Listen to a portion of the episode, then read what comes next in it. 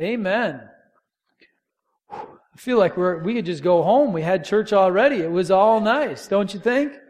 You know, it's good. Uh, but we've got, we've got some ground to cover. This is week two of a series that we're calling United We Stand. United We Stand. Um, I didn't grow up in church, and when I became a new Christian, I didn't read Christian books. I didn't go to seminars. I went to church and listened to preachers and stuff like that, which I encourage very much for people to do that. Um, but I just, I just read the Bible and, and more uh, accurately listened to the Bible on tape and just wanted to find out what in the world does it say? What does this thing have to say? And one of the things that I noticed that was very different in the scriptures than how it is in real life. You know, there's differences between what the Bible says and what you find. You know, you get love your neighbor in the Bible. But what do you find? you find different things. It, it, there's, there's differences. And so we have to figure out what do we do when there are differences. That's probably a whole nother topic. But one of the things I noticed in the scriptures was the unity of the believers. If you follow Christ, you are a brother or a sister to another follower of Christ. You are your siblings, you're in it together.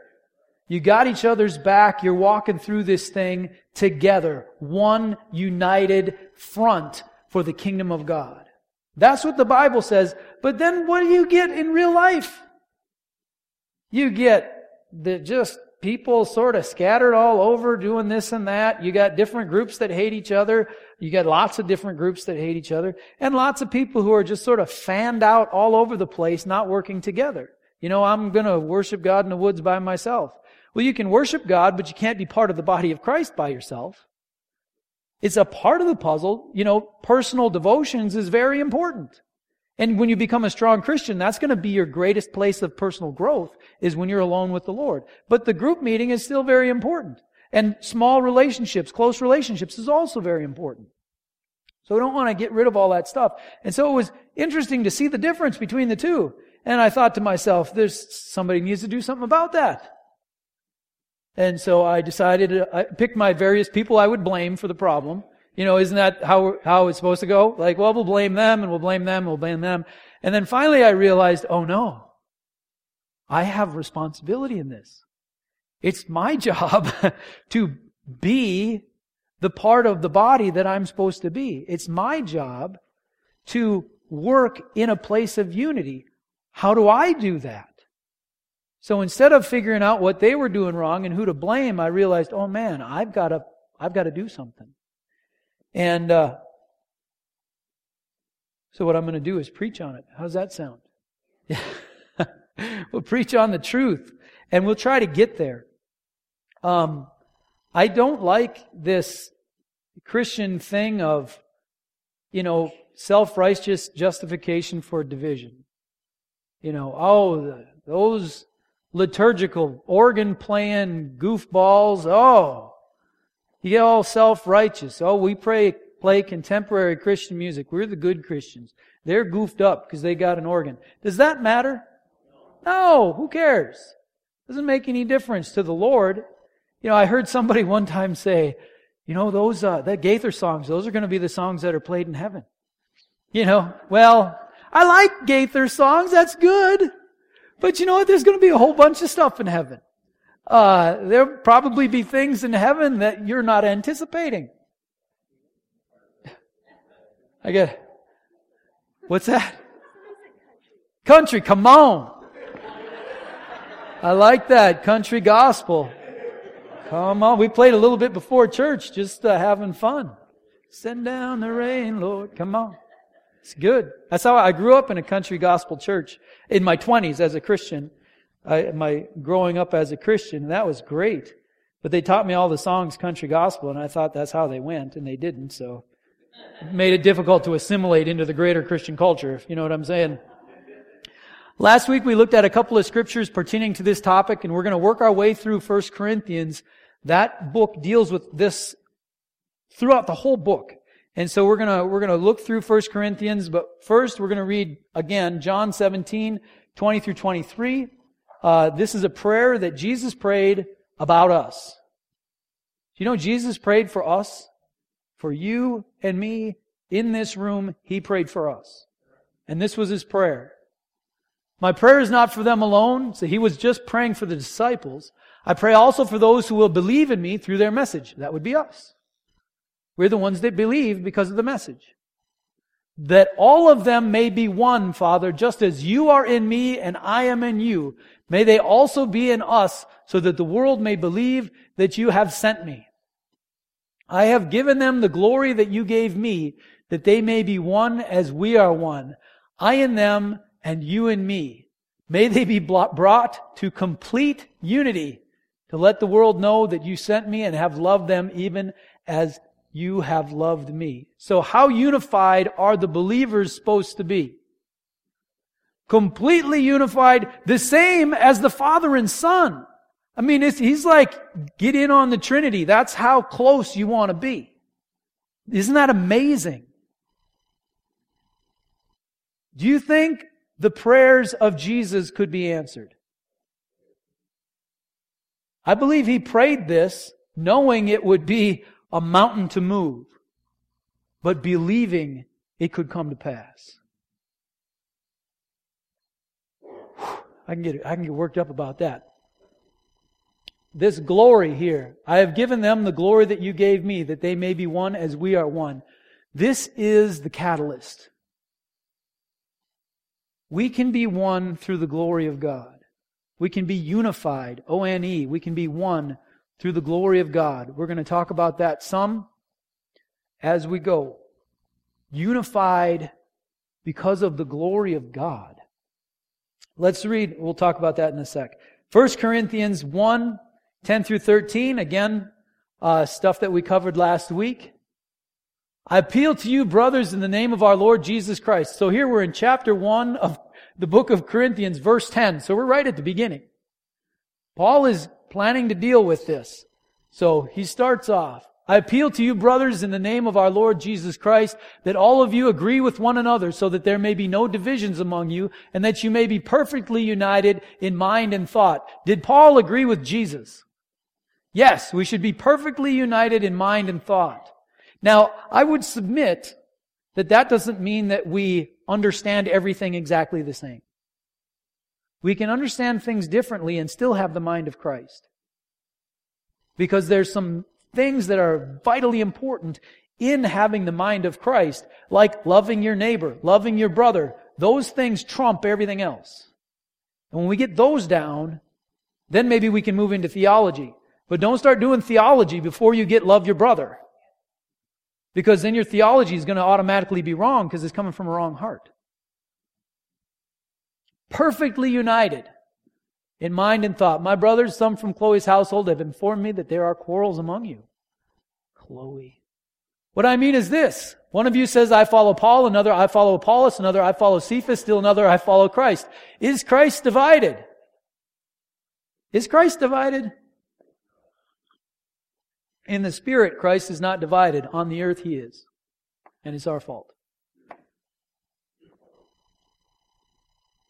How you feel about that? Feeling good today? This is going to end nicely. We're going to have fun at the end, but there's going to be some you're going to be some harsh realities on the way there because our flesh wants to justify ourselves and not like people that are different from us. And that's permeated the church. And we need to do something about that. Is Christ divided?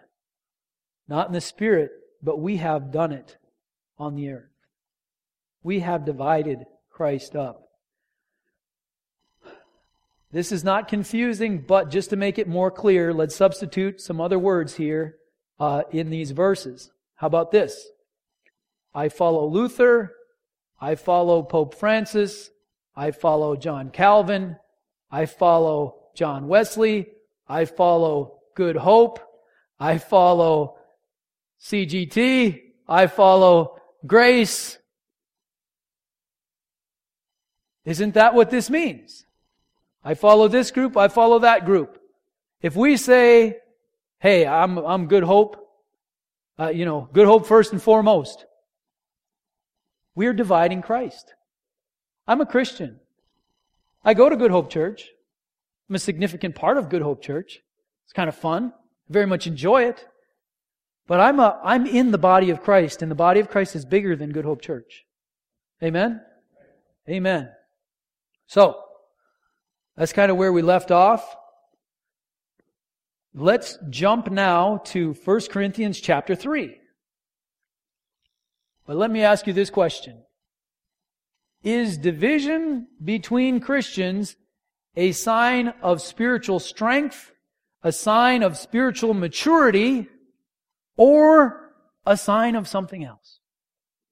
Is, is, okay, well, let's see what Paul has to say in chapter 3. Brothers, I could not address you as spiritual, but as worldly. Do we know what the difference between spiritual and worldly is here? Spiritual is the stuff of God. And worldly is the stuff not of God. Just to make it as simple as possible. I cannot address you as people who have the stuff of God, the glory of God that binds us together from John chapter 17, but instead you're just out here on your own. You're just people doing people things, squabbling and fighting and letting your emotions and your flesh rule you. Not as spiritual, but as worldly, mere infants in Christ. I gave you milk, not solid food, for you are not yet ready for it. Indeed, you're still not ready. So Paul's getting a little frustrated. You are still worldly, for since there is jealousy and quarreling among you, are you not worldly? So what is the defining factor that Paul says is worldliness? Jealousy and quarreling among God's people. That's worldliness. Jealousy and quarreling. I wonder if there might be some of that in the body of Christ today. Hmm. That's worldliness. Are you not acting like mere men? Are you not acting like mere men? Aren't we just mere men? Mere people? Not if you've been born again. Not if the Spirit of God has been born in you. And now Jesus has given us the glory of God so that we're not mere men. We are people with the Spirit of God in us walking in the glory of God. That's not mere men. Mere men just squabble with each other and fight and form their little groups and, and, and don't get along. We, the spiritual ones, that's, I'm speaking in faith. Come on. We stand together unified through the glory of God. Are you not acting like mere men? For when one says, I follow Paul, and another, I follow Apollos, are you not mere men? When one says, hey, I'm all about good hope, and another says, no, it's the tab, are you not mere men? Isn't that just worldliness? That's just worldliness. Are you not mere men?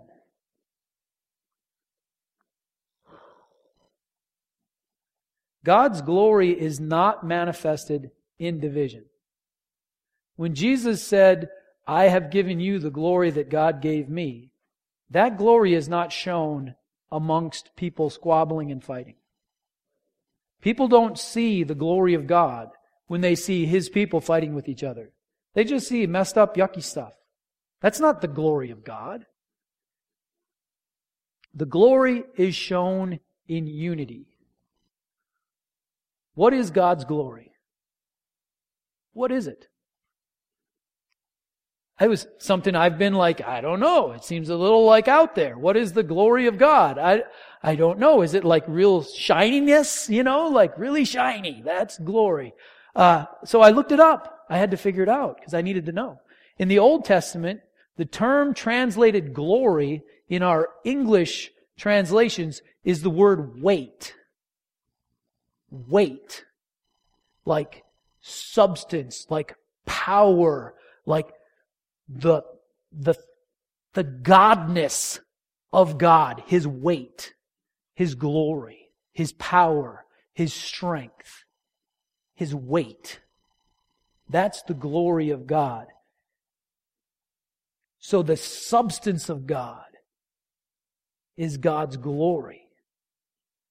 In the New Testament, I would describe it as, this is my translation, the super awesomeness of God.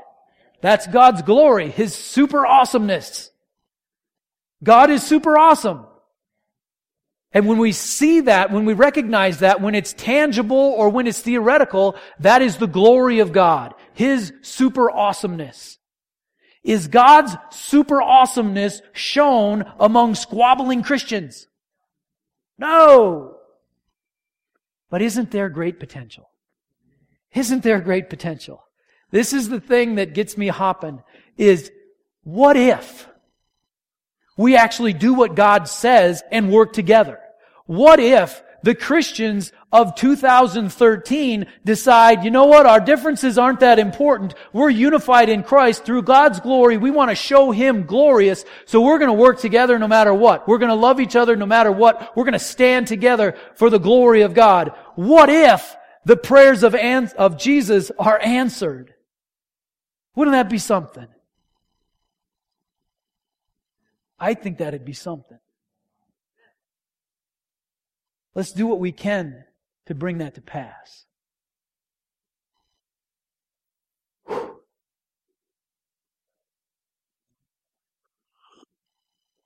Putting the notes together, I had to take some deep breaths, you know, like, it'll be okay. Just relax. Which comes first? The unity of the believers or the glory of God? It's a little bit of a trick question, so just scaring you. What comes first? Unity or glory? I think it's like this.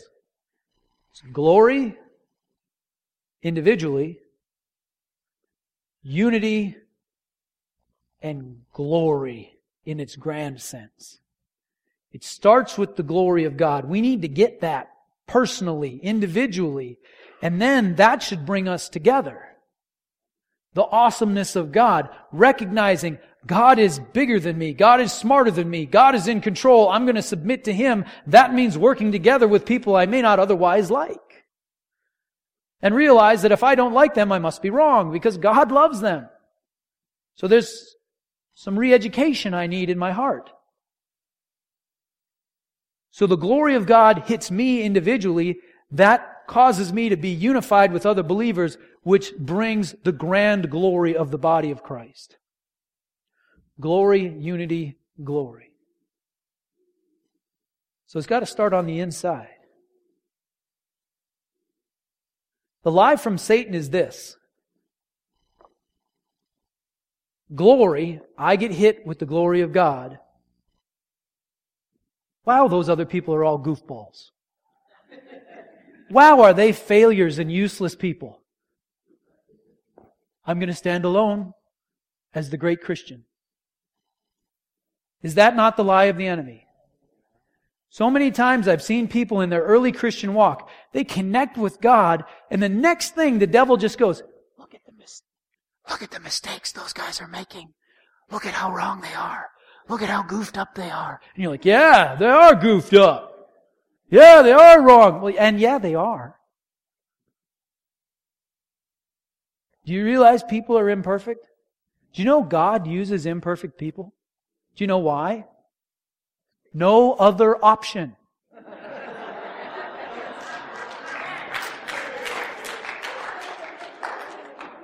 So we should be okay with that too. God is okay with that. He's okay with using imperfect people. He's got no choice. So it's, it's glory, unity, glory. Don't fall for the enemy's trick of glory, division, and then this false, like individualistic thing that's messed up. It's not the glory of God.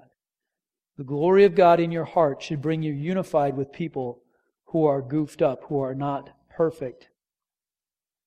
Jesus did not buy that lie either. If anybody should have come to this earth and said, wow, you people are messed up. I am out of here. It would be Jesus. But here's what Jesus had to say. We're going to go to Matthew chapter 12, 22 through 30. I'm going to try to. Man. You guys got a couple extra minutes today? Maybe three? Somewhere in there. Let's go to Matthew chapter 12. Very, very important stuff. Then they brought him a demon possessed man who was blind and mute, and Jesus healed him so that he could both talk and see. Isn't that something? All the people were astonished and said, Could this be the son of David? But when the Pharisees heard this, they said, Okay, now are the Pharisees about unity or division? Division. Ah, Pharisees. But when the Pharisees heard this, they said, It's only by Beelzebub, the prince of demons, that this fellow drives out demons. You know why they say that? Because Jesus talked to demons and gave them commands. And they're like, wow, the demons are listening to him. They must be on the same team. He must be like a chief in their hierarchy or something. So it wasn't just jerkness. It was a little bit of a misunderstanding as well. It's only by Beelzebub, the prince of demons, that this fellow drives out demons. Jesus knew their thoughts and said to them, Every kingdom divided against itself will be ruined. At, just leave it here, Seth. Every kingdom divided against itself will be ruined, and every city or household divided against itself will not stand. How many kingdoms divided against themselves will flourish? How many? How many? God's kingdom? Will God's kingdom flourish when it's divided against itself? No. It will not. Every kingdom divided against itself will be ruined. That's what Jesus had to say. Another tactic of the devil is to get you to blame others. Blame other people. Not just, I've talked about that already, I think a little bit. That's, that's what the devil got me with. It's their fault. Ah, and then I can sit in my righteous indignation and blame other Christians for how the, how the body of Christ is going and not do anything. Sitting on the couch thinking other people are doing it wrong doesn't prevent you from being a hypocrite. Kind of adds to the hypocrisy that you're living in. I did that. I know all about that. um, but there's a tactic the devil uses. He gets us to blame others. Let me ask you a question. Is the worldly culture in the United States destroying the church? Oh, am I mean? I set you up. I set you up. I set you up super bad. I got lots of yeses on that. Lots and lots of yeses, but I set you up. But we love you. Even if you give the wrong answer. Is the worldly culture destroying the church? No. Matthew 16. Let's read this. This is where um, Jesus says, hey, to his disciples, you know, what are people saying about me? And they're like, oh, some people think this, some people think that. And he's like, but what do you think? And then uh, Peter says, oh, I think you're the Messiah, the Son of God. And this is how Jesus responds. Jesus replied, Blessed are you, Simon, son of Jonah, for this was not revealed to you by man, but by my Father in heaven. And I tell you that you are Peter, and on this rock I will build my church. Now, church there, that means the group of people, not the building. Uh, it means the, the ones called, the called out ones, the, the peop, the gathering of Christ's gathering, his people, not the building. On this rock I will build my church, and the gates of hell will not overcome it. I will give you the keys of the kingdom of heaven. Whatever you bind on earth will be bound in heaven. Whatever you loose on earth will be loosed in heaven. The gates of Hades or hell will not overcome it. The church, the kingdom of God, the body of Christ, will hell overcome? No! We win. The only problem is if we self-destruct. The gates of hell will not overcome. Now, I always thought this was an interesting thing because how do, how do the gates overcome? I always thought, well, what do you attack somebody with a gate? That seems weird. But this implies that we are on the offensive. This implies that the kingdom of God is advancing and breaking down the gates of hell to overtake the people that are caught in there. The gates of hell will not keep the gospel out. We're on the offensive. The kingdom of God is on the offensive. And hell itself can't win. The only thing that can stop us is if we self destruct from the inside. It's the only thing. This is a big deal, isn't it? This is a big topic. Still pretty excited. Oh, what does God think about the self destruction of His church? If we're going to destroy the church, what does He think about that? You think He's for that? Oh, poor little guy. He's whining and crying about other people and blaming everybody else. Let me give him a hug. Do you, do you think that's God's response? You know, Jesus loves us. But when you read the scriptures, our God is not an enabler. Our God is not soft.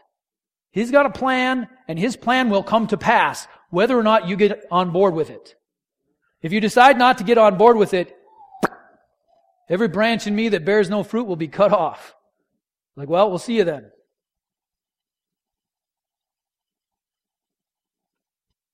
I told you this was going to end nice. I, am still on the first page. I get on the second page soon. It's going to get better. All right. What does God think about self-destructiveness in His church? 1 Corinthians 3, still in chapter 3, verses 16 and 17. Don't you know that you yourselves are God's temple and that God's Spirit lives in you? Now the you here is plural. It's all y'all. Don't, we like that up north. Don't you know that all y'all are God's temple and that God's Spirit lives in all y'all? In us as a group. We are, the group is the temple of God. Where is the glory of God? It's in the temple. In the Old Testament, the glory would come down and I mean, it would glow and stuff would happen. There would be a tangible physical presence of the glory of God. And that can happen today too. It does happen today.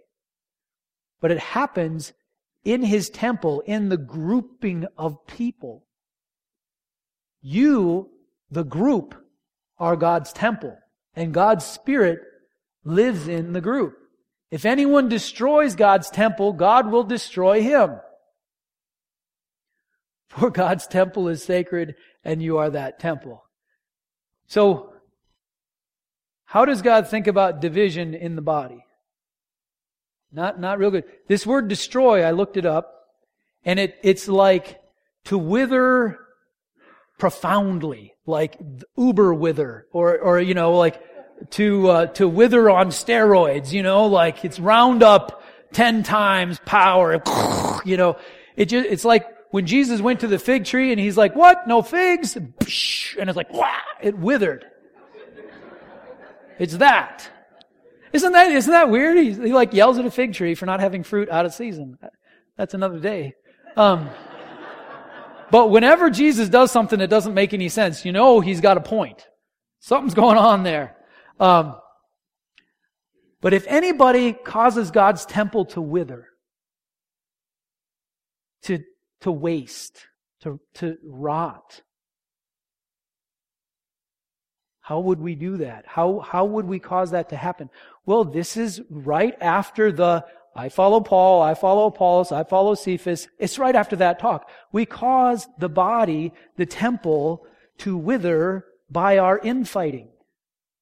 The glory of God is not manifested, but a withering, a ickiness, a yuck is manifested. God's temple is sacred. He loves us. We are that temple. Getting closer. Getting to the second page. So, what's the proper approach to all this?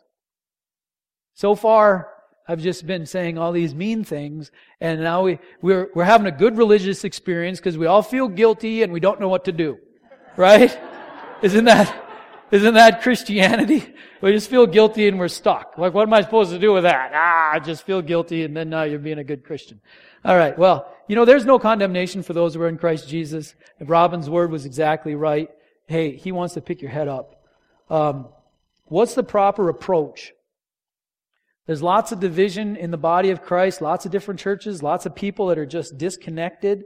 Um, and I'm firmly convinced that next week there isn't going to be just one church in Cloquet. Um, you know what I'm saying? I think that'd be naive. It's not going to happen. How do we approach this? What do we do? Well, thankfully for us, Paul deals with that here in the scriptures as well. We're going to work our way there. 1 Corinthians 3. We're going to read the next, the subsequent verses after this wasting, destroy thing. 3, 18 uh, through 20. Do not deceive yourselves. If anyone thinks he is wise by the standards of this age, he should become a fool so that he may become wise. So the, the withering thing was right before this. For the wisdom of this world is foolishness in God's sight. So the wisdom of this world, the wiseness and the standards of this age, what is he talking about? What is Paul referring to if we put this in context?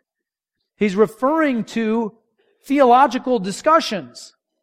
I follow Paul, I follow Apollos, I follow Cephas or Peter, Simon. He's talking about theological arguments about which group you align with. That's the, the wisdom of this world. He's not talking about atheism or any other goofy thing. He's talking about divisions in the body of Christ. As it is written, he catches the wise in their craftiness, and again, the Lord knows the thoughts of the wise are futile. Keep going. So then, here's the answer. No more boasting about men. All things are yours, whether Paul or Apollos or Cephas or the world or life or death or the present or the future. All are yours, and you are of Christ, and Christ is of God. All things are yours. Paul, Apollos, or Cephas. What does that mean? That means that the body of Christ belongs to you. You're part of the whole thing. Does Good Hope belong to you? Yeah. How about the tab? Sure. What about Grace Baptist? Absolutely. we're part of that whole big thing. All of that belongs to us. Why would we short circuit that and get in our little group? Let's be part of the whole thing. Be part of the whole body. It all belongs to us. All things are yours. Whether Paul or Apollos, or Cephas or the world or life or death or the present or the future, all are yours and you are of Christ and Christ is of God. Hallelujah.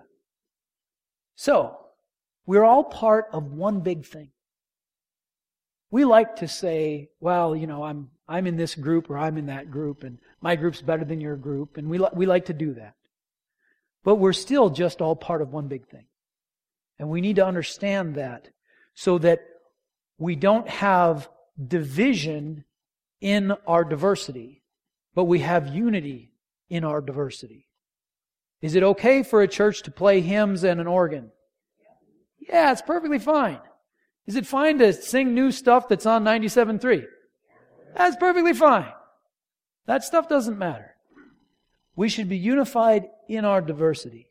The gates of hell will not prevail over us if we stand in love one for another. Oh. Paul, Apollos, Cephas, perfect? Completely perfect in every way? No! Messed up, goofed up. Jesus said to Peter, get behind me, Satan. Goofed up people. And they made more mistakes after this. And yet, come together in unity and love. That's God's command. Don't think the other groups are perfect. They're not. Neither are we. Don't be naive. People are people. We're trying to do well. But there's imperfections. Somebody might come in here, I call you by the wrong name, you think I don't care. What, you know, something like that. That's a mistake. Oops. Sorry. That's an imperfection.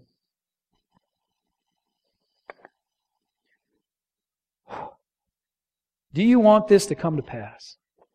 That there's glory, unity, and glory. Imagine if all the Christians in this county were brothers and sisters in Christ and loved each other completely. And we're like, oh, I didn't realize you were in the family. Good to meet you. You know?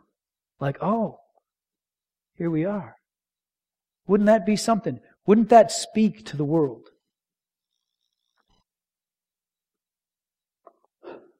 You can only do your part, but it's a big part. You can only do your part, but it's a big part. First, you need to give your life to Christ. You need to repent and follow Him. If you've been wandering and straying from Christ, you need to say, No, I'm going to follow Him. So you repent. You say, Lord, I'm sorry. Been going my own way. I've been worldly instead of spiritual. Thank you for the blood shed on the cross. And let Him lift up your head. You give your life to Christ. Then let His glory, His super awesomeness, His weight hit you. And love Him with all you've got. Love your neighbor. Love your brother and sister in Christ. And Jesus even said, Love your enemy. That's the glory of God. Because the awesomeness of God is that He loved us when we were still sinners. He loved us when we didn't deserve it. That glory hits us. We come together and we share that glory. We love you when you're imperfect. We love you when you're still a sinner. We love you because Christ first loved us. That's your part. We're going to close in prayer. I'm going to just release the group. But let's, I'll release the group. I'm going to pray with some, pray some stuff and, and then let you go. And then we're going to have prayer up front. If you have a specific need, we got a prayer team here. We'll pray. We believe God for good things. I want you to come down here and get prayer. Uh, if you're a mom, they got roses for you. And so make sure you get one before you leave. But uh, let's just bow our heads. Um, bow our heads and close our eyes. I just want to know if there's anybody in here, or rather, how many there are in here will have the courage to say, Yes, I need to repent and follow Christ. Yes, I need to change. I want you to raise your hand if that's you. Hallelujah. Hallelujah. Praise God. Put your hands down. Six hands. Praise you, Lord. Heavenly Father, I thank you for those six. They've raised their hand. They want to, they want to be made clean. Lord, I pray that, that they would feel right now the power of your forgiving strength, that you forgive. That when we repent, when we, when we take a stand, you wipe our sins away. Help them to receive that. Lord, I pray they'd come up for prayer afterwards. We can pray with you. And Father, help them to be able to follow you and help each one of us. Lord, we know that when we receive from you, we're to share that. When we receive from your glory, we're to share that glory. And so, Father, help us to walk in your ways. Help us not to just hear a sermon and then just go back to life as usual. Help us, Lord, to follow you. Guide us by your Spirit. Give us strength. We give you praise, Lord. You are so good. We honor you. We honor you in this place. In Jesus' name I pray. Amen.